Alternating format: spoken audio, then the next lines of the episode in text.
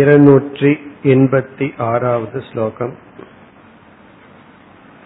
एष मध्ये बुभुत्सूनाम्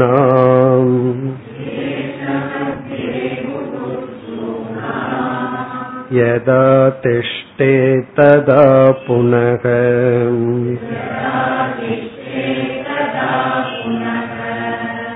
बोधायैषां क्रिया सर्वाः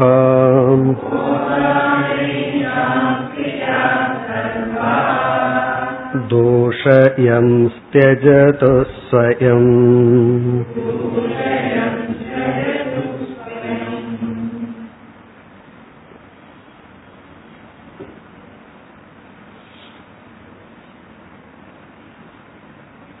ஆத்ம ஞானத்தினுடைய பலனான திருப்தியை பார்த்து கொண்டு வருகின்றோம்.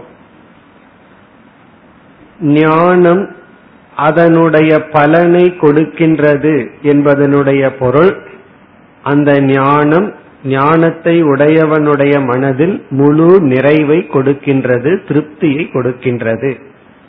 அந்த திருப்தி எப்படி வருகின்றது என்றால் தனக்கு பிரவருத்தியும் இல்லை நிவிருத்தியும் இல்லை என்று தான் உணர்கின்றான். முதலில் கர்மயோகம் முதலிய பிரவருத்தி இருந்து தன்னை தூய்மைப்படுத்த வேண்டியது இருந்தது. அல்லது சொர்க்கம் இகலோகம் போன்ற பலனை கர்மத்தினால் அடைய வேண்டியது இருந்தது. பிறகு வைராகியம் முதலிய குணங்களை வளர்த்திக் கொள்ள நிவிருத்தியானது தேவைப்பட்டது.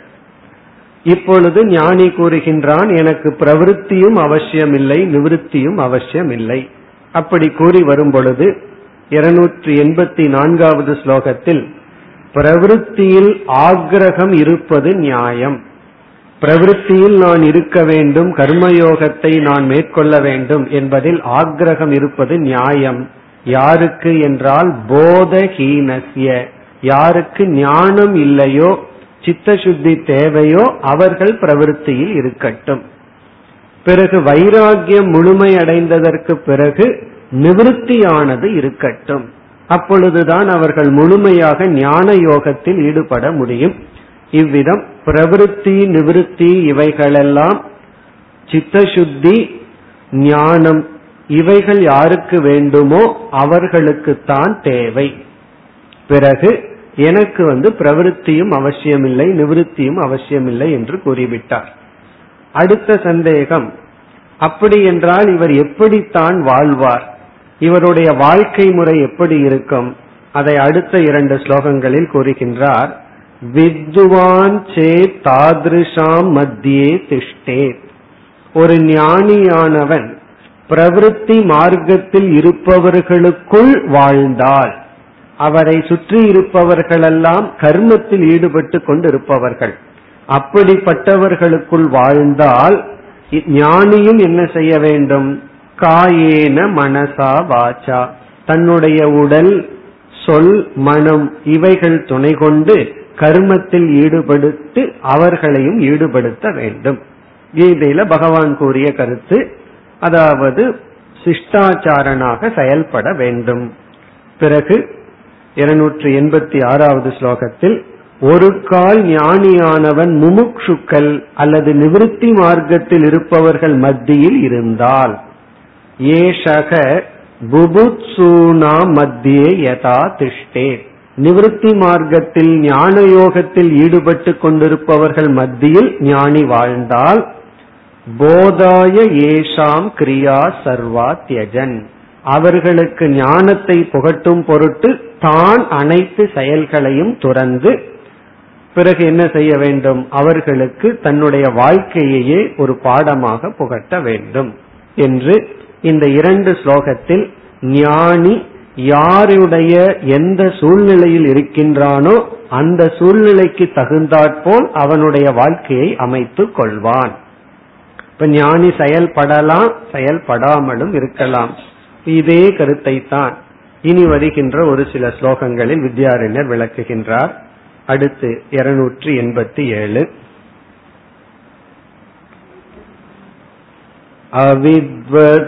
அவித்வதனுசாரேன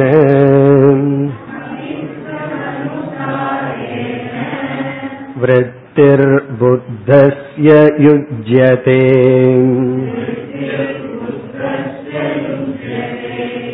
तनन्दयानुसारेण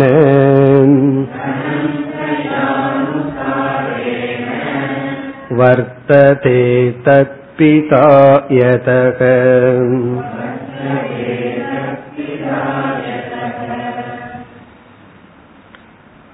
சென்ற இரண்டு ஸ்லோகங்களில் கூறிய கருத்தை உதாகரணம் மூலமாக வித்யாரண்யர் இங்கு குறிப்பிடுகின்றார் அவித்வத் அனுசாரேன விருத்திகி புத்தசிய யுஜ்யதே.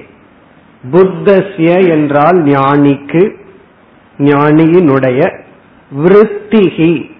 இங்கு விருத்திகி என்றால் வாழ்க்கை முறை லைஃப் ஸ்டைல் எப்படிப்பட்ட வாழ்க்கை முறையில் அவன் வாழ்வது என்பது? Life style Jeevitham. இங்க ஜீவிதம்னா எப்படிப்பட்ட சாதனைகளில் ஈடுபடுதல் எப்படி தன்னுடைய வாழ்க்கையை அமைத்துக் கொள்ளுதல் என்பது அவித்வத் அனுசாரேன யுஜ்யதே. அவித்வத் என்றால் அஜானிகள் அனுசாரேன என்றால் அவர்களினுடைய அடிப்படையில் அவர்களுக்கு உதவும் பொருட்டு யுஜ்யதே அமையும் அமைய வேண்டும். அவித்வத் அனுசாரேனா அஜானிகளுக்கு எப்படி இருந்தால் பயன்படுமோ அப்படி அவர்களுடைய வாழ்க்கையை அமைத்துக் கொள்ள வேண்டும்.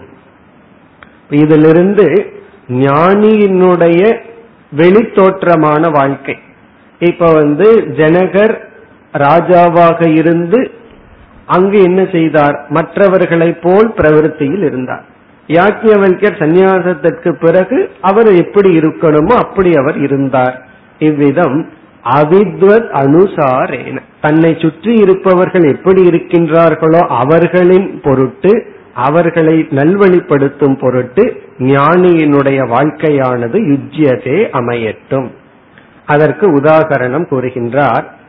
ஸ்தனந்தய அனுசாரேன வர்த்ததே தத் பிதா எதக எவ்விதம்? பிதா தந்தையானவர் ஸ்தனந்தய அனுசாரேன வர்த்ததே. ஸ்தனந்தயக என்றால் சிசுகு குழந்தை. இரண்டு வயது குழந்தை.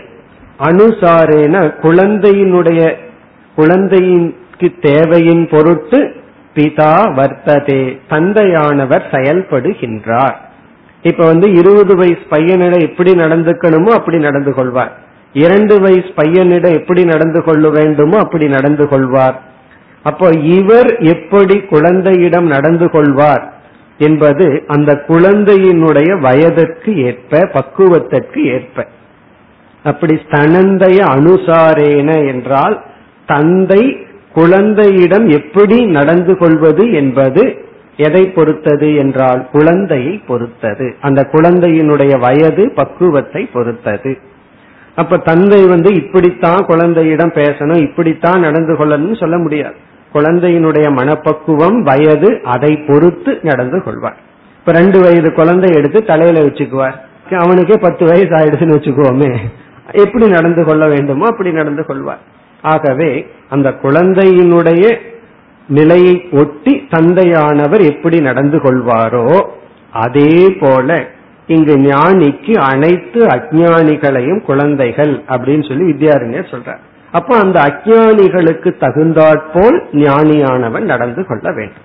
அப்போ ஒரு அஜானிக்கு என்ன சொல்லணும்? நீ வந்து கர்மத்தில் ஈடுபடுன்னு சொல்லணும். இனி ஒரு அஜானிக்கு ஈடுபட்டது போதும்னு சொல்லணும். அப்படி அந்தந்த அஜானிகளினுடைய மனநிலையை பொறுத்து இந்த குருவானவர் அல்லது ஞானியானவர் உபதேசம் செய்ய வேண்டும் நடந்து கொள்ள வேண்டும். எல்லாத்துக்கும் ஒரே ரூல் கிடையாது. இந்த சமத்துவம்ங்கிறத கவனமா நம்ம புரிந்து கொள்ள வேண்டும். எல்லாத்தையும் சமமா பார்க்கிறேன் சமமா நடத்துகின்றேங்கிறது கிடையாது. அப்படி ஸ்தனந்தய அனுசாரேன தத் பிதா ஸ்தனந்தய பிதா எதக எப்படி வர்த்ததே இருக்கின்றாரோ நடந்து கொள்கின்றாரோ அதுபோல புத்தக ஞானியானவன் அஜானிகளிடத்தில் அவரவர்களுக்கு தகுந்தாற்போல் நடந்து கொள்ள வேண்டும்.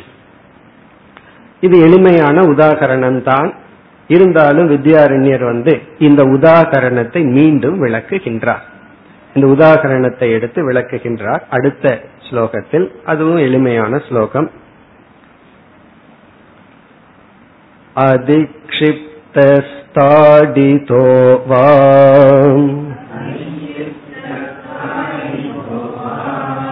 बालेन स्वपिता तथा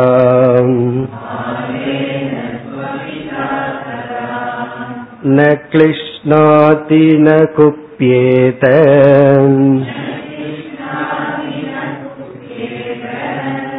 बालं प्रत्युत लालयेत्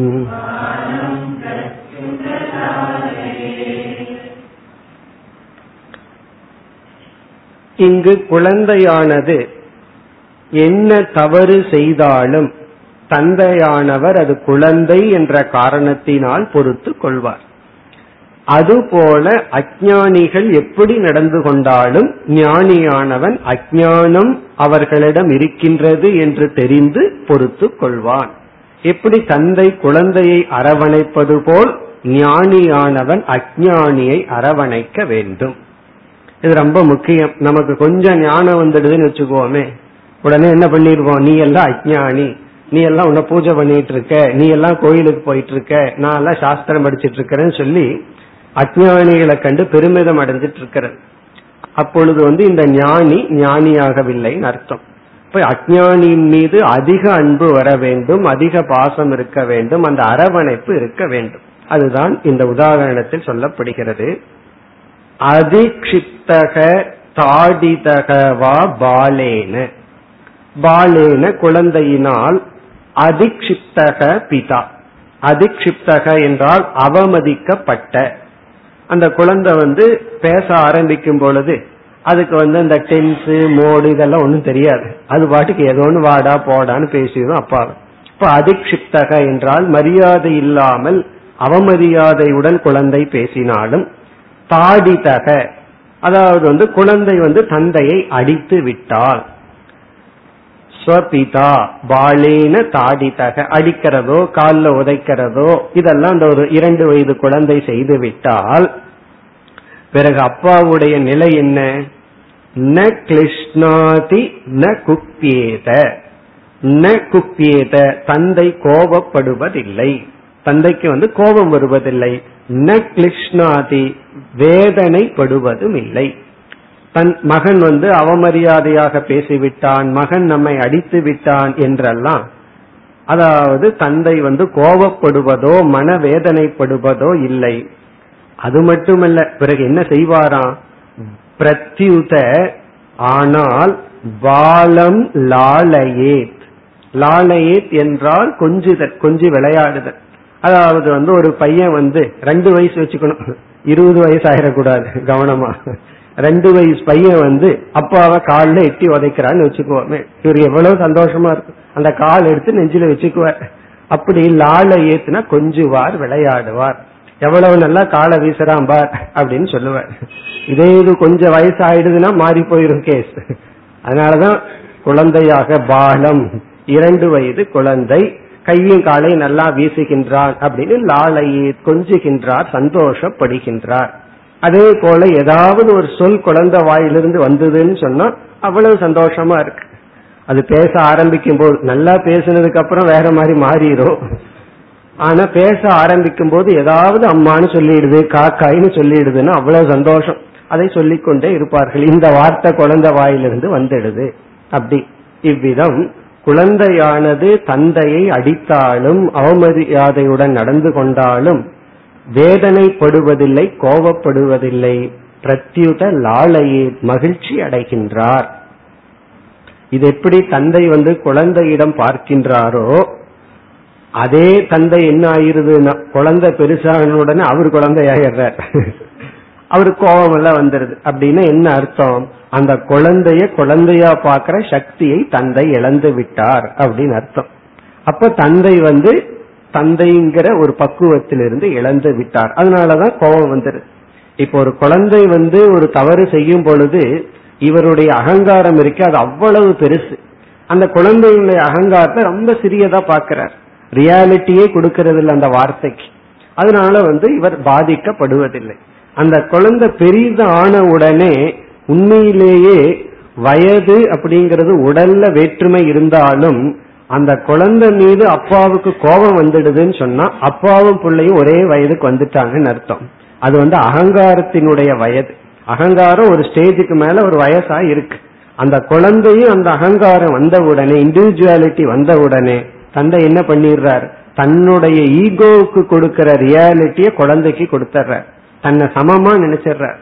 நினைச்சிட்டு பிறகு வயசை பாக்குறார் நான் உயர்ந்தவனாச்சே மேலானவனாச்சே நினைச்சு எல்லா கோபமும் வருகின்றது. ஆனால் குழந்தையாக இருக்கும் பொழுது அவர் தந்தை மட்டுமல்ல குழந்தையிடத்துல ஞானியாகவே இருக்கார். காரணம் என்ன? அந்த குழந்தை என்ன செய்தாலும் இவர் வந்து கோவிப்பதில்லை மகிழ்ச்சி அடைகின்றார்.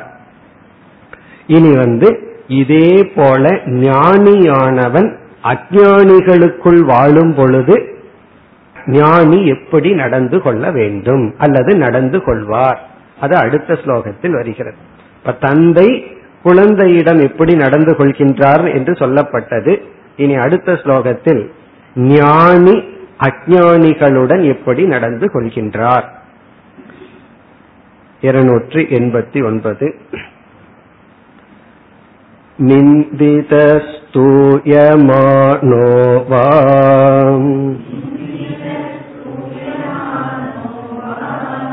विद्वानज्ञैर्न निन्दति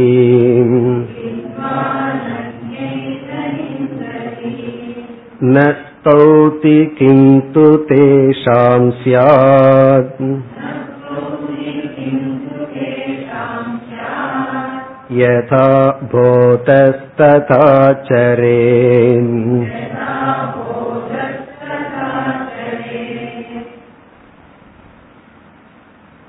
ரொம்ப முக்கியமான அழகான ஸ்லோகம்.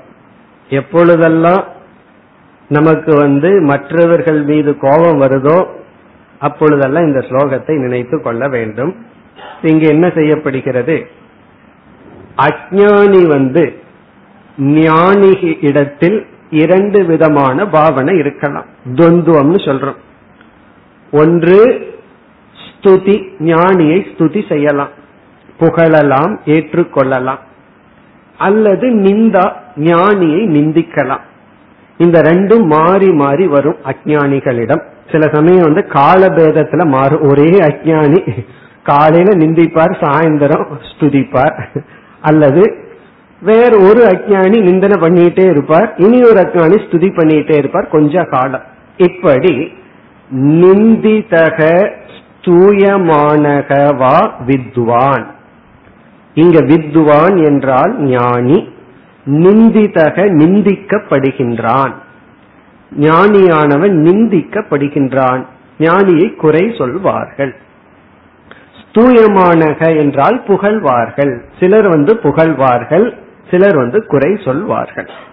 யாரால்? அக்ஞைகி அஜானிகளினால் அஜானிகளினால் ஞானியானவன் சில சமயம் நிந்திக்கப்படுவான் சில சமயம் புகழப்படுவான். அதாவது வந்து அந்தந்த அஜானிகள் வந்து அவரவர்களுடைய மனப்பக்குவத்திற்கு தகுந்தாற்போல் இந்த உலகத்தை ஜட்ஜ் பண்ணி ஞானிய வந்து நிந்திப்பார்கள் அல்லது புகழ் புகழ்ச்சி செய்வார்கள். நம்ம என்ன செஞ்சாலும் இந்த உலகம் வந்து அதை புகழலாம் நிந்திக்கலாம். ஒரு ஞானி வந்து ஞானத்தை அடைஞ்சிட்டு நாலு பேர்த்துக்கு நல்லது நடக்கட்டும்னு ஏதாவது சேவை பண்ணியோ உபதேசம் பண்ணாரோ இவர் தான் ஞானத்தை அடைஞ்சிட்டாரே பேசாம இருக்க வேண்டியது சொல்லலாம். சரி பேசாம போய் குகையில் உட்கார்ந்து இவர் ரொம்ப சுயநலவாதி படிச்சுட்டு இவர் பாட்டுக்கு போய் உட்கார்ந்துட்டாருன்னு சொல்லலாம். என்ன வேணாலும் சொல்லலாம். மௌனமா இருந்தா இவர் வந்து ரொம்ப பொசசிவ் அறிவை அடைஞ்சிட்டு யாருக்குமே கொடுக்கல. என்ன பிரயோஜனம்? அடுத்த பிறவியில பிரம்ம ராட்சஸரா போவார்னு சொல்லி சாபம் வேற கொடுப்பார்கள் சரி பேசுனா இவரு நம்ம போல பேசிக்கொண்டுதான் இருக்காரு. என்ன பெரிய ஞான நிஷ்டை அடைஞ்சிட்டார். இவருக்கும் சிஷ்யர்கள் தேவைப்படுது. இவருக்கும் வந்து ஆட்கள் தேவைப்படுது. இப்படி பேசலாம். ஆகவே நம்ம வீட்டு பையன் வந்து கலகலன்னு பேசினா இந்த வார்த்தை கலகலன்னு பேசுறான். அதே இது பக்கத்து வீட்டு பையன் பேசினா உளறிட்டே இருக்கான். அப்படி. நம்ம வீட்டு பையன் பேசாம இருந்தா அமைதியா இருக்கான். பக்கத்து வீட்டு பையன் அப்படி இருந்தான்னு வச்சுக்கோமே அவர் உண்மைன்னு இருக்கான் பேசுறதே இல்லை. யாருகிட்டையும் பழக்கிறது இல்லை இப்படி என்ன வேண்டுமானாலும் இந்த உலகம் பேசிக்கொண்டே இருக்கும். நம்ம படிச்சிருக்கிறோமே ஏதோ ஒரு விரக்தர் பட்டினத்தாரோ யாரோ அவர் காட்டுல போகும்போது அவர் வந்து அந்த திட்டுக்கு தலகாணி மாதிரி வச்சு படுத்துட்டு இருந்தாராம். ஏதோ படுக்கும்போது ஒரு திட்டு நாலு பேர் பேசிட்டு போன எல்லாத்தையும் திறந்த இவருக்கு இது எதுக்குன்னு சொல்லி. உடனே கீழே படுத்துட்டார் திரும்பி வரும்போது பேசுனாங்க நம்ம பேசுறதெல்லாம் இவர் எதுக்கு கேட்டுட்டு இருக்காரு அப்படின்னு. ஆகவே திட்டுல படுத்துட்டு இருக்காருன்னு கமெண்ட் அடிப்பார்கள். சரி கமெண்ட் அடிக்கிறாங்களேன்னு கீழே படுத்தா என்னுடைய கமெண்ட் இவர் ஏன் கேட்டுட்டு இருக்கணும் அப்ப உன்னை இவர் வந்து உலகத்தை பார்த்துட்டு இருக்கார் அப்ப என்னதான் செய்யறதுன்னா இப்ப இங்க வந்து ஞானி அவர் எதையும் கண்டு கொள்ள கூடாது குழந்தை போல நினைச்சுக்கணும். யாரெல்லாம் அஜானிகளோ அவர்களெல்லாம் குழந்தைகள். இது வந்து ஒரு சைக்காட்ரிஸ்ட் கூட எழுதுறார். நம்ம வந்து இந்த உலக மக்களிடத்தினுடைய பேச்சிலிருந்து மற்றவர்களுடைய செயலிலிருந்து ஏன் துயரப்படுறோம் அப்படின்னா நம்முடைய அகங்காரத்துக்கு ஈக்குவலான வேல்யூ அவங்களுடைய பேச்சுக்கு கொடுத்துட்றோமா அதனால வந்து ஒரு விதமா தியானம் பண்ண சொல்ற என்னன்னா யாருடனெல்லாம் நீங்கள் பேசுகின்றீர்களோ பழகுகிறீர்களோ அவர்களை நான்கு வயதுக்கு கீழ் உள்ள குழந்தைகளாகவோ எண்பது வயதிற்கு மேல் உள்ள பெரியவர்களாகவோ கற்பனை செய்து கொள்ளுங்கள். மனசுக்குள்ள அவங்ககிட்ட சொன்னா கோபம் வந்துடும் நீ நாலு வயசு குழந்தை உனக்கு எண்பது வயசு ஆச்சுன்னா கோபம் வந்துடும் அது சொல்லாம மனதுக்குள்ள இவங்களுக்கு வந்து எண்பத்தஞ்சு வயசுக்கு மேல ஆச்சுன்னு நினைச்சுக்கணும். அல்லது நாலு வயதுக்கு கீழாச்சு அப்படின்னு நினைச்சுக்கணும். ஒரு வயதான நம்ம தன்னுடைய கணவரை பற்றி என்னிடத்துல குறை சொன்னார்கள். அவர் சொன்ன கேட்க மாட்டேங்கிறார் அப்படி. என்ன ப்ராப்ளம்னா அவருக்கு காது கேட்கறது இல்லையா? இயரிங் எய்டு வச்சுக்க சொன்னா வச்சுக்க மாட்டேங்கிறாரா? நம்ம இந்த வயசுல கத்த வேண்டியது இருக்கு. நான் சொன்னேன் நீங்க தான் சொன்ன கேட்டாத்தானே அவர் செய்வார் அதை. நீங்க சொல்றதே அவருக்கு காதல கேட்க விழுகாது. விழுந்தாத்தானே அதை வச்சுக்குவாரு அப்படின்னா. அவரு சந்தோஷமா காது இல்லாம இருக்காரு நான் கத்திட்டு இருக்கேன் அப்படின்னு. அப்போ ஏதாவது ப்ராப்ளம் இந்த உலகத்துல இருந்து கொண்டுதான் இருக்கும். அவர் சொல்றாரு நான் ஞானி மாதிரி இருக்கேன்.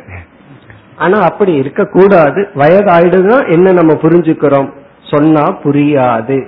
அதே போல குழந்தைகளுக்கும் சொன்னா புரியாது. ரெண்டு சைல்ட்ஹுட் இருக்கு. அதாவது ஒரு வயசுக்கு மேலானா என்ன சொன்னாலும் புரியாது. அவர் யோசிக்கணும். நமக்கு காது கேட்காது சந்தோஷமா இருந்தாலும் நம்ம கிட்ட நாலு விஷயம் பேசுறவங்க எவ்வளவு கஷ்டப்பட்டு கத்த வேண்டியது இருக்கு. அது அவருக்கு புரியல. அப்ப வந்து அது ஒரு குழந்தை பருவம். பிறகு குழந்தை அது ஒரு குழந்தை பருவம். அவர்களுக்கு புரியாது. வாழ்க்கையில பெரிய விஷயத்த நம்ம புரிஞ்சுக்க வேண்டியது இந்த பலர் புரிந்து கொள்ள மாட்டார்கள் அப்படிங்கறத புரிஞ்சுக்கணும். புரியாதுங்கிறது தான் புரிந்து கொள்ள வேண்டும். ஏற்கனவே ஒரு முறை கூறியுள்ளேன். ஒருவர் வந்து என்னிடத்துல என்னுடைய ஃபாதர் இன்லாவுக்கு ஒரு விஷயம் புரியல நான் போய் புரிய வைக்க போறேன்னு ரொம்ப ஆர்கியூ பண்ணார் நான் சொன்னேன் அது முடியாது அவருக்கு வயசாயிடுன்னு எவ்வளவோ சொல்லி பார்த்தேன். இல்ல நான் போய் ரகலை பண்ணுவேன்னு சொல்லிட்டு இருந்தார். அப்புறம்தான் எனக்கு புரிஞ்சது. அவருக்கு புரிய வைக்க முடியாதுங்கிற விஷயத்த நான் அவருக்கு புரிய வைக்க முடியாது. அதுக்கு முன்னாடி ஒரு அஞ்சு நிமிஷம் நான் அவர்கிட்ட ஆர்கியூ பண்ணி சரி புரிய வைங்கன்னு எனக்கு புரிஞ்சதுக்கு அப்புறம் விட்டுட்டேன். அப்படி புரிய வைக்க முடியாதுங்கிற விஷயத்தையும் புரிய வைக்க முடியாது.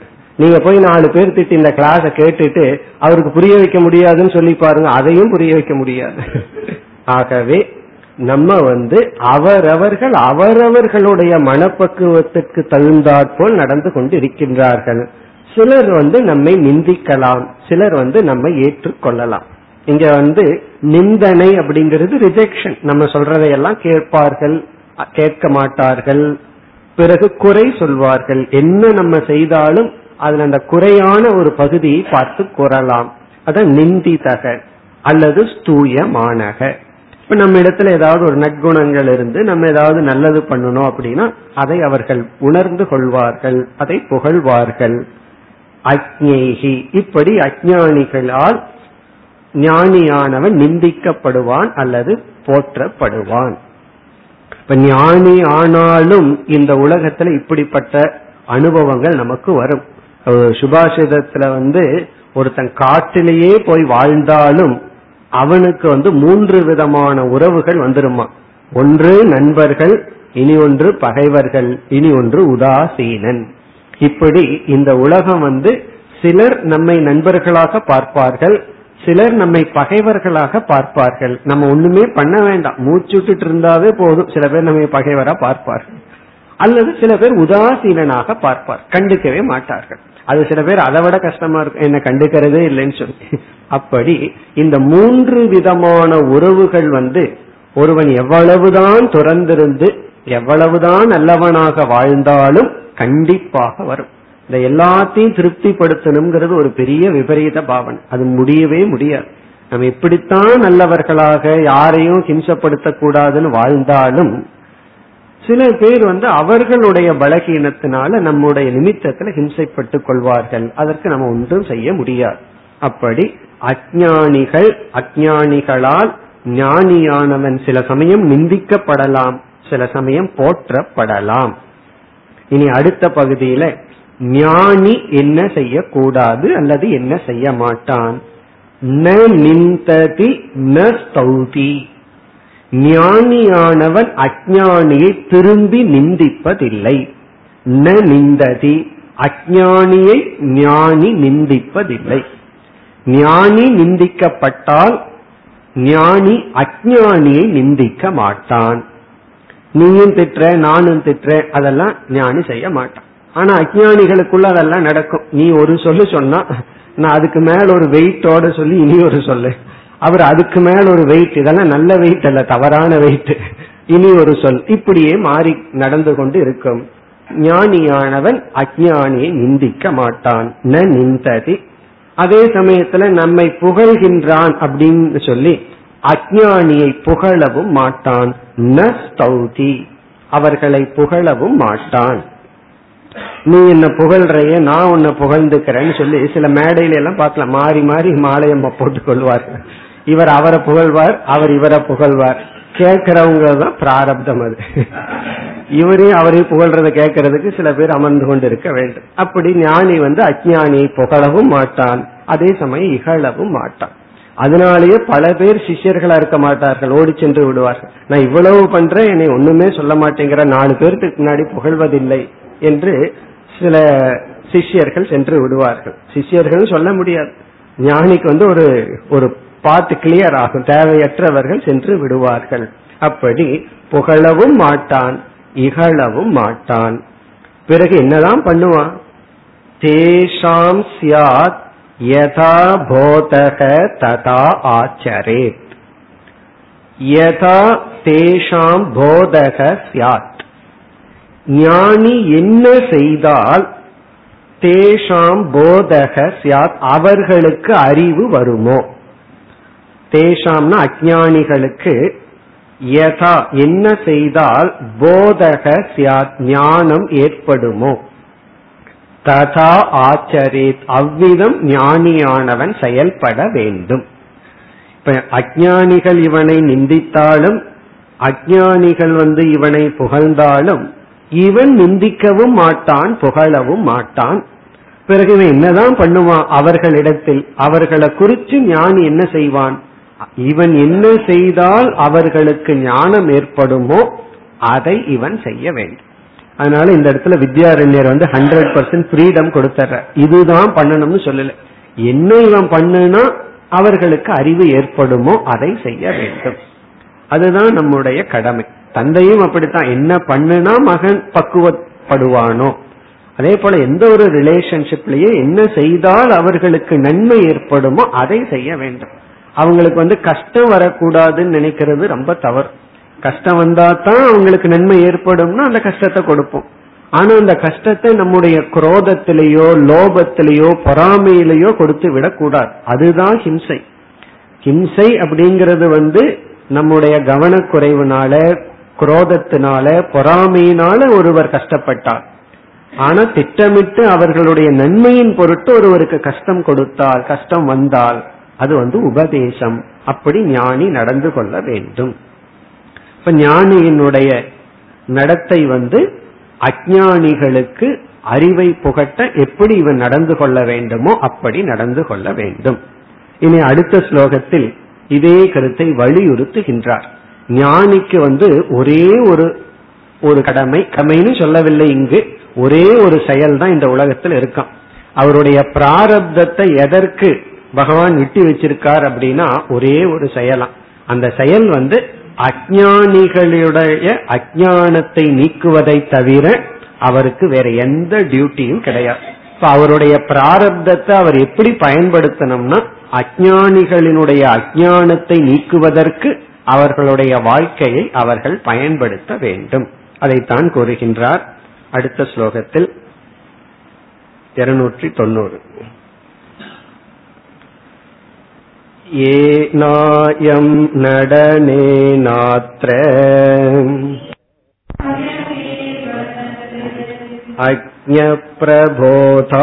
अज्ञप्रबोधान्नैवान्यत्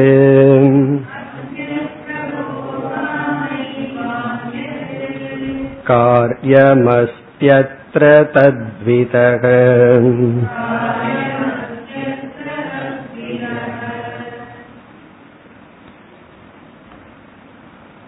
இந்த ஸ்லோகத்திலும் வித்யாரண்யர் பொதுவாகவே பேசுகின்றார் ஞானி இப்படித்தான் இதைத்தான் செய்ய வேண்டும் என்று கூறாமல் எப்படி ஞானி நடந்து கொண்டால் அஜானிகளினுடைய அஜானம் நீங்குமோ அப்படி ஞானி நடந்து கொள்ள வேண்டும்.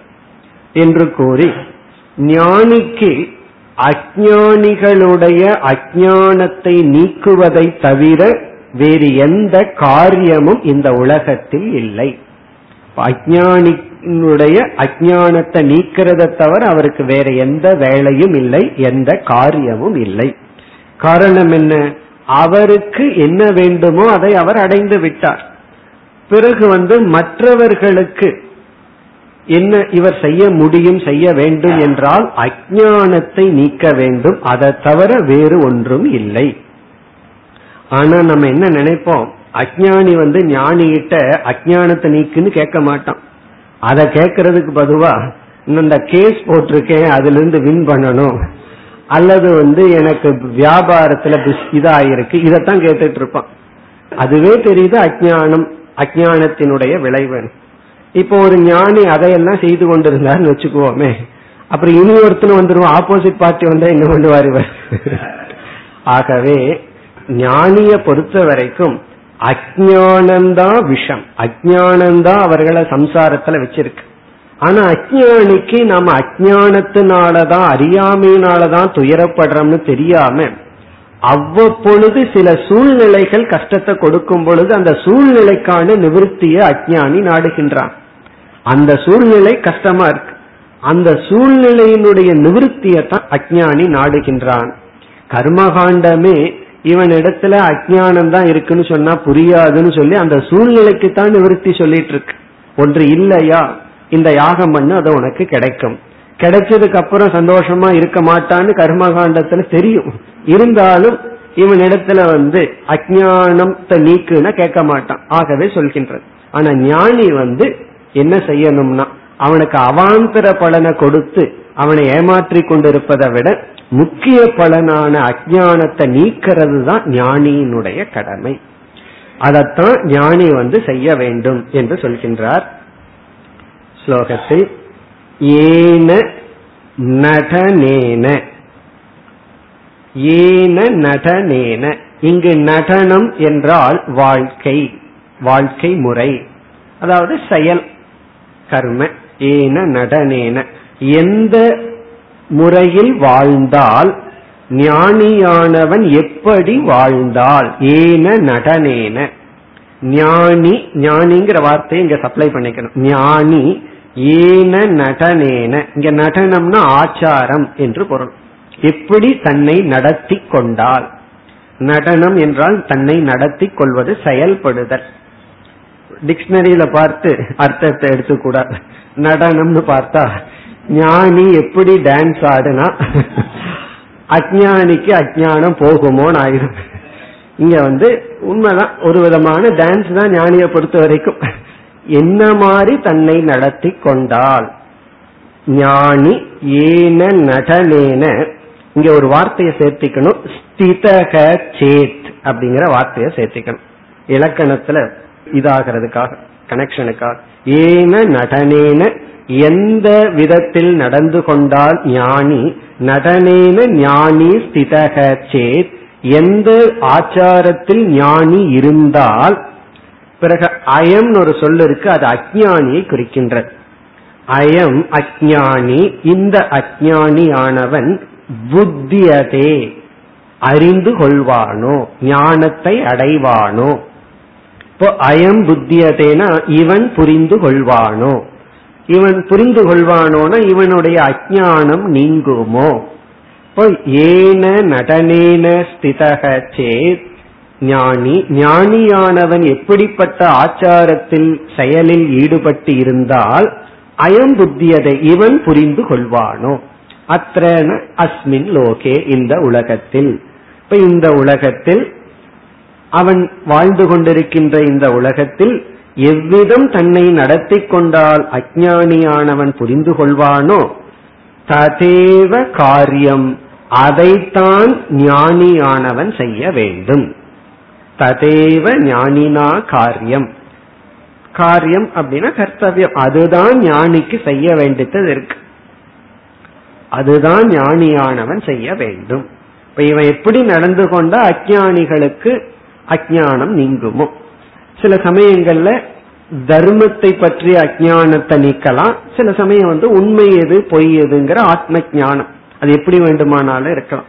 நம்முடைய அனைத்து சம்சாரத்தை கொடுக்கின்ற அஜானத்தை ரெண்டா பிரிச்சிடறோம். தர்மா தர்ம பிளஸ் ஆத்மா அனாத்மா. எது உண்மை எது பொய் அப்படிங்கிற விஷயத்துல அஜானம் எது தர்மம் எது அதர்மம்ங்கிறதுல அஜானம் அந்த தர்மா தர்மத்திலேயே சாதனை எது சாத்தியம் எது இதெல்லாம் வந்து விடும் அப்படி இந்த எப்படிப்பட்ட அஜானம் இருந்தாலும் அந்த அஜானம் இவர் என்ன செய்தால் நீங்குமோ அதை செய்ய வேண்டும். பிறகு இரண்டாவது வரையில இந்த ஞானிக்கு இந்த உலகத்துல ஒரே ஒரு கடமை. கடமைன்னு கூட இங்கு சொல்லவில்லை. ஒரே ஒன்றுதான் செய்து கொண்டிருப்பான். என்னன்னா அஜானியினுடைய அஜானத்தை நீக்குதல். அதைத்தான் கூறுகின்றார். அக்ஞ பிரபோதாத் நெய்வ அந்நத் காரியம் அத்த தத்விதக நாஸ்தி. தத்விதக கடைசி சொல். தத்விதகன ஞானிகளுக்கு அக்ஞ பிரபோதாத் ந ஏவ. அக்ஞ பிரபோதக என்றால் அஜானிகளை விழித்து எழுப்புதல். அஜானியத்திலிருந்து அவர்களை விழித்து கொள்ள வைத்தல். அஜானிகளை விழிப்பதை தவிர ந அந்நிய காரியம் அத்திர அஸ்தி. வேறு காரியம் அவருக்கு இந்த உலகத்தில் கிடையாது. அத்தன இந்த உலகத்தில் ந அஸ்தி கிடையாது அந்நிய காரியம். வேறு காரியம் ஞானிக்கு கிடையாது. இப்ப ஞானிக்கு வேற என்ன காரியம் கிடையாதான் அஜானிகளினுடைய அஜானத்தை நீக்கிறத தவிர வேறு காரியம் கிடையாது. வேற ஏதாவது இவர் பண்ணி இருந்தா அதெல்லாம் அவாந்தரம். அது முக்கியம் அல்ல. முக்கியம் வந்து அஜானம் தான் நீங்கணும். காரணம் என்ன? நம்ம வேதாந்திக் ஸ்டூடெண்ட் அப்படின்னு எப்ப ஆகிறோம்? என்று என்னுடைய துயரத்துக்கு அஜானம் காரணம்னு புரிஞ்சுக்கிறோமோ அப்பதான் நம்ம ஞான யோகத்துக்கு தகுதி அடையிறோம். வைராகியம் எல்லாம் கொஞ்சம் குறைவா இருந்தாலும் பரவாயில்ல. அது போக போக வந்துடும் கிளாஸே கொடுத்துரும். கொஞ்சம் கொஞ்சமா அந்த சாஸ்திரம் சாஸ்திரத்தினுடைய டச் அதெல்லாம் கொடுத்துரும். இந்த ஒரு அறிவு இல்லாமல் எவ்வளவு வருஷம் சாஸ்திரம் கேட்டாலும் சாஸ்திரம் வந்து தாமரை இலை தண்ணீர் போல இருக்கும் ஒட்டாம இருக்கு நமக்கு. காரணம் என்ன? என்னுடைய துயரத்திற்கு ஏதோ காரணம்னு நினைச்சிட்டு சாஸ்திரம் கேட்டுட்டு இருந்தோம்னா அந்த அதைத்தான் நான் நீக்கி கொண்டு இருப்பேன் என்னுடைய அஜானம் தான் காரணம்னு தெரியும் பொழுது நான் யாரிடத்திலும் குறை காண மாட்டேன். நமக்கு ஒரு கஷ்டம் வந்ததுன்னா யாராவது நம்ம திட்டுனா நம்ம எப்படி இன்டர்பிரட் பண்ணணும்? அது என்னை துயரப்படுத்துதுன்னா அவருடைய சொல்லுக்கு அந்த சக்தி இல்லை. அந்த சொல்ல துயரப்படுத்தும் ஒரு சாதனையாக என்னுடைய மனம் மாற்றி விட்டது என்னுடைய மனசு வந்து அவருடைய சொல் அவருடைய நடத்தைய துயரப்படுத்தும் சாதனையாக மாற்றி விட்டது அப்படித்தான் எல்லாமே அந்த மைண்டுங்கிற அந்த டிடெக்டிவ்குள்ளதான் போகி அனுபவத்தை நமக்கு கொடுக்கு. அந்த மைண்ட் நல்லா இருந்ததுன்னா எல்லாமே சந்தோஷமா மாறிடும். உண்மையிலேயே ஞானிய நிந்திச்சா ஞானிக்கு சந்தோஷம் கொஞ்சம் அதிகமா இருக்கும். எப்படி தெரியுமோ? முன்ன வந்து யோசிச்சு பார்ப்பார். இதே சொல் வந்து ஒரு காலத்துல என்ன துயரப்படுத்திட்டு இருந்தது. இப்ப இதே சொல்லல நான் துயரப்படணும்னு நினைக்கும் போது சந்தோஷம் டபுள் ஆயிடும் புகழ்றது வந்து ஒரு காலத்துல சந்தோஷப்பட்டுட்டு தான் இருந்தது. அது ஒரு பெரிய விஷயம் இல்ல. எதுல நான் துயரப்பட்டுட்டு இருந்தானோ அந்த சொல் என்ன துயரப்படுத்தல அப்படிங்கும் போது அவருக்கு வந்து ரீகன்ஃபார்ம் ஆக ஆகவே நமக்கு ஞானம் இருக்கு. இருந்தா போதாது அது வேலை செய்யணும். சில சமயங்கள்ல இருக்கும் வேலை செய்யாது. டெலிபோனு பக்கத்துல பேனா இருக்கும் ஆனா வேலை செய்யாது. அப்படி எல்லாத்திட்டையும் இருக்கும் ஆனா வேலை செய்யாது. ஏன்னா சில சமயம் ஏதாவது ஒண்ணு விஷயத்த சொன்னா அஞ்சு நிமிஷம் எடுத்துக்கொள்வார்கள் எழுதுறது. ஏன்னா அந்த பேனா தான் எழுதாது. அப்படி இருந்து பிரயோஜனம் இல்ல வேலை செய்யணும். அப்ப மற்றவர்கள் நம்ம நிந்திக்கும் பொழுது நமக்கு வந்து துயரம் வரவில்லைன்னா ஞானிக்கு வந்து தன்னுடைய ஞானத்தை வந்து விழிப்பு உணர்வு செஞ்ச மாதிரி இருக்கும் ஞாபகப்படுத்துற மாதிரி இருக்கும் சில இன்ஜெக்ஷன் கொடுத்து இம்யூன் பவரை வளர்க்குற மாதிரி ஒவ்வொரு நிந்தனையும் இன்ஜெக்ஷன் தான். ஞானியினுடைய இம்யூன் வந்து ரெடி ஆயிடும் என்ன ஃபீல் பண்ணுவார் அவர்? ஓ நமக்கு உன்ன ஞானம் வேலை செய்யுது. அதனால சந்தோஷம் அதிகமாகும். இவ்விதம் ஞானியானவன் இந்த உலகத்துல வந்து எந்த பொருளிடமிருந்தும் துயரப்படுவதில்லை. அப்படி துயரப்படுவதற்கு காரணம் ஒரு அஜானி என்ன உணர வேண்டும்? என்னுடைய அஜானம்தான் துயரத்திற்கு காரணம். அப்படி உணரும் பொழுது அவன் செய்கின்ற சாதனைகள் எல்லாமே அதான் வேதாந்தம். செய்கின்ற சாதனை எல்லாமே ஞான யோகம் அவன் என்ன பண்ணாலும் சரி அது ஞான யோகம் இந்த உணராமல் அவன் என்ன செய்தாலும் அது ஞான யோகம் அல்ல. சாஸ்திரம் படிச்சாலும் அது பாராயணமா மாறிடும். இவன் வந்து இந்த ஞானத்தோட சாஸ்திரத்தை பாராயணம் பண்ணாலும் அது விசாரமா மாறிடும். அப்படி இந்த ஒரு கருத்து தான் ரொம்ப முக்கியம். ஆகவே வித்யாரிஞர் அதை வலியுறுத்தி நிறைவு செய்கின்றார். ஞானிக்கு வந்து நல்லா தெரியுது நம்ம ஒரு காலத்துல துயரப்பட்டது காரணம் அஜானம் இப்ப நம்ம என்ன பண்ணணும்? அஜானத்தை நீக்கி மகிழ்ச்சியை அடைஞ்சோம். அதே போல இந்த உலகத்தில் இருக்கின்ற அனைவருடைய துயரத்திற்கும் காரணம் அவர்கள் சொல்வதல்ல அவர்களுக்கு தெரியாமல் இருக்கின்ற அஜானம் அதனாலதான் இனி ஒருவர் ரொம்ப அழகான ஒரு பிராவர்பு சொன்னார். ஒரு பொருளை நீ இழந்ததனால் துயரப்படுகின்றாய் என்றால் அந்த பொருளை இழந்ததனால் அல்ல அந்த பொருளின் மீதுள்ள இருப்பை இழக்காததனால் அப்படின்னு சொல்ற அந்த பொருளுக்கு கொடுக்கிற ரியாலிட்டியை நீ இழக்கல அதனால துயரப்படுறியாம். நம்ம நினைச்சிட்டோம் அந்த பொருள் போயிட்டதுனால துயரப்படுறோம். ஒரு நல்ல பொருள் ஒரு லட்சம் ரூபாய் கொடுத்து வாங்கி வச்சிருக்கோம். சில எலக்ட்ரானிக் பொருள் வாங்கி வச்சா திடீர்னு ஒரு பட்டாசு மாதிரி புஷ்னு ஆயிடும் இல்லாம போயிடும் அப்போ அந்த பொருள் போயிடுதுன்னு நம்ம துயரப்படுறோம். அப்படி நம்ம சொல்றோம். ஆனா இவர் என்ன சொல்றார்? அது போயிட்டதுனால துயரப்படலையா ஏதோ உனக்குள்ள போகாததுனால துயரப்படுறோமா அது என்னன்னா அந்த பொருளுக்கு நீ கொடுக்கிற சத்தியத்துவம் ரியாலிட்டி அது போகாததுனாலதான் நீ துயரப்படுகின்றாய். ஆகவே நம்ம என்ன நினைக்கிறோம்? ஏதோ போயிட்டதுனால துயரப்படுறோம்னு நினைக்கிறோம். இவர் என்ன சொல்றாரு? உனக்குள்ள என்னமோ போகாததுனாலதான் துயரப்படுற. அது வந்து அந்த பொருளுக்கு கொடுக்கின்ற சத்தா சத்தியத்துவம்.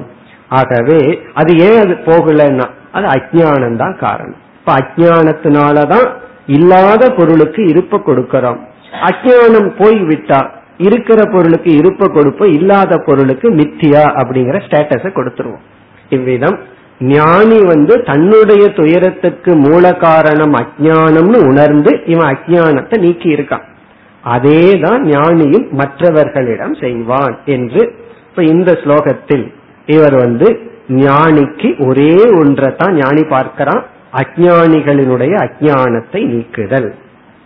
இனி அடுத்த ஸ்லோகத்தில் இவர் ஆரம்பித்த அந்த கிருத்த கிருத்தியாக தான் வந்து அனைத்தையும் அடைந்து விட்டேன்கிற எண்ணத்தினால் திருப்தி அடைகின்றேன் சொன்னதை நிறைவு செய்கின்றார். கிருத கிருத்தியதயா திருப்தக.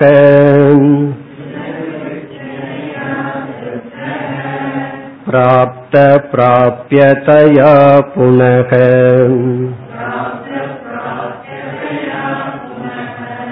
तुष्यन्नेवं स मनसा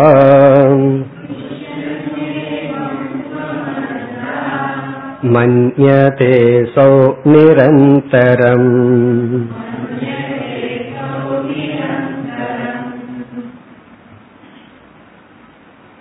இப்பொழுது நாம் பார்த்து வருகின்ற கருத்து அனைத்தும் ஏழாவது அவஸ்தா சப்த அவஸ்தா திருப்திகி.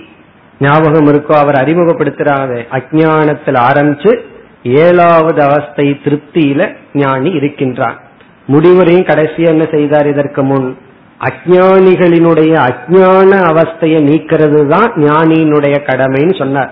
அவர் ஏன் அப்படி சொன்னார்? இவர் அது அந்த அவஸ்தையில ஆரம்பிச்சு ஏழாவது அவஸ்தையில இருக்கிறதுனால. அந்த திருப்தியை நிறைவு செய்து இனி வருகின்ற ஸ்லோகங்கள்ல எல்லாம் என்ன செய்ய போறார்? ஞானி எப்படி சந்தோஷமா தனக்குள் இப்படி டிக்ளேர் பண்ணிட்டு இருப்பான். அதாவது இனிமேல் வருகின்ற ஸ்லோகங்களிலெல்லாம் இந்த ஞானி வந்து கிராட்டிடியூடு தான் இந்த உலகத்தில் அவனுக்கு இருக்கும். இந்த உலகத்தில் அவனுக்கு இருக்கிற ஒரே ஒரு ஃபீலிங் நன்றி உணர்வு. அதை கூற போகின்றார். அதற்கு முன்னாடி இதை முடிவுரை இங்கு செய்கின்றார்.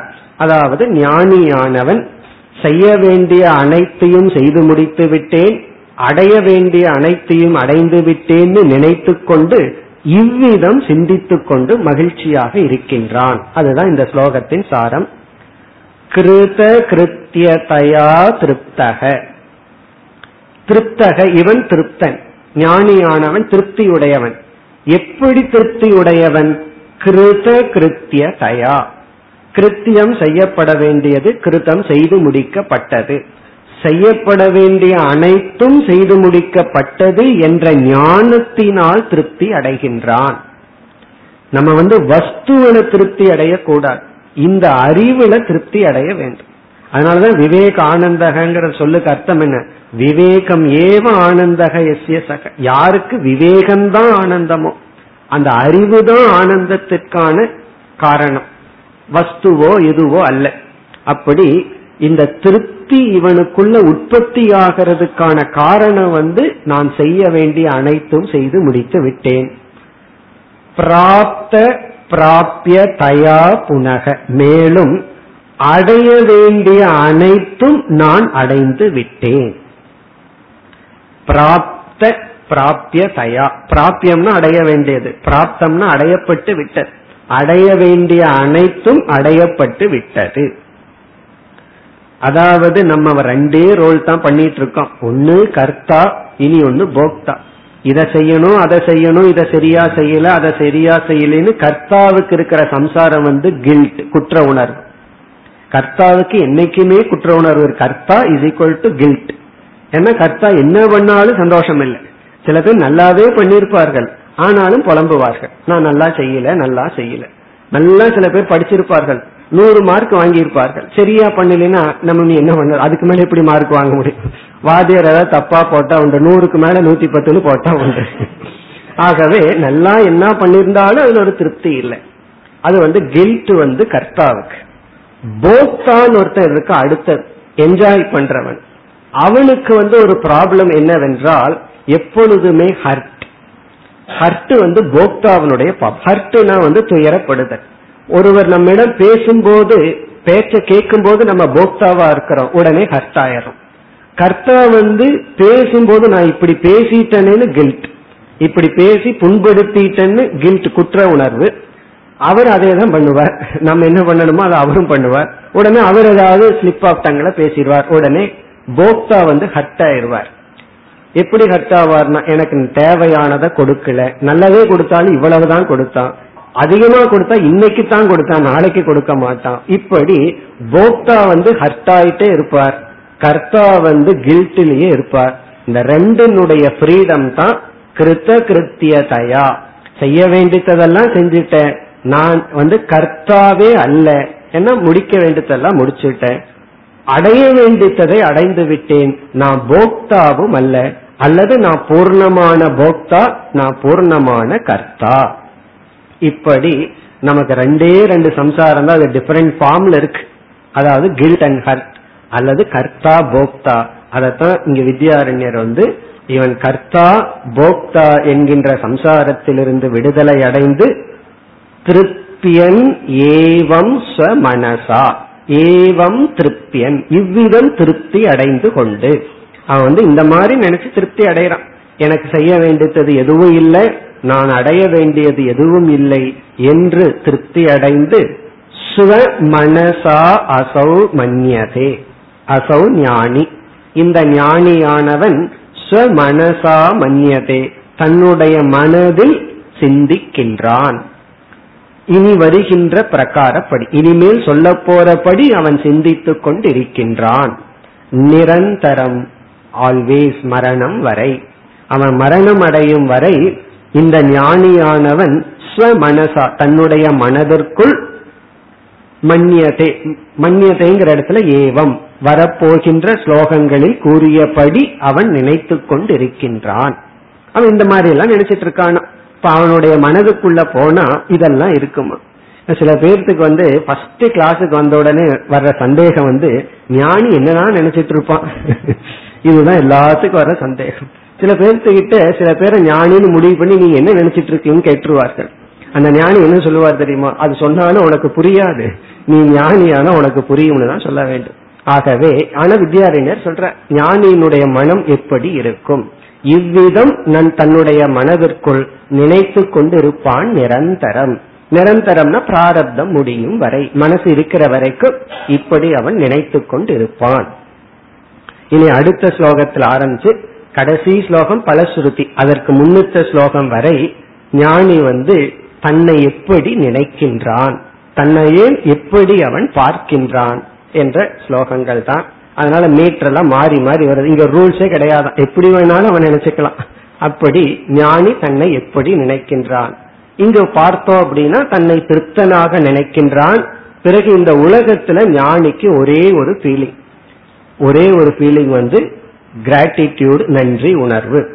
யாரெல்லாம் நல்லது கொடுத்தாங்களோ அவங்கள நினைச்சு சந்தோஷம். ஏன்னா அவங்களும் பக்குவப்படுத்தி உள்ளார்கள். யாரெல்லாம் கஷ்டம் கொடுத்தாங்களோ அவங்கள கொஞ்சம் எக்ஸ்ட்ரா தேங்க்ஸ் சொல்லுவார். காரணம் என்ன தெரியுமோ? அதுதான் கொஞ்சம் எக்ஸ்ட்ராவா இவரை ரிஃபைன் பண்ணியிருக்கும். அதனால இந்த உலகத்துல அவருக்கு வந்து கிராட்டிடியூட தவிர எதுவும் இல்லை. தன்னை நினைக்கும் பொழுது ஒரு திருப்தனாக நினைக்கின்றான். அதுதான் இனிமேல் உள்ள அனைத்து ஸ்லோகங்கள். சிலதெல்லாம் திரும்ப திரும்ப கூறுகின்றார் அது வந்து ஞானியினுடைய அந்த மகிழ்ச்சியை வெளிப்படுத்துகின்ற உணர்வு அடுத்த ஸ்லோகம்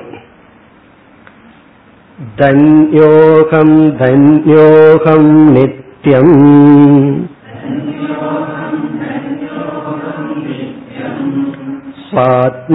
स्वात्मानमञ्चसा वेद्मि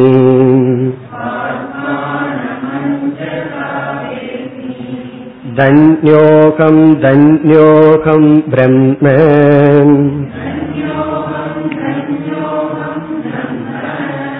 आनन्तो विभाति मे स्पष्टम्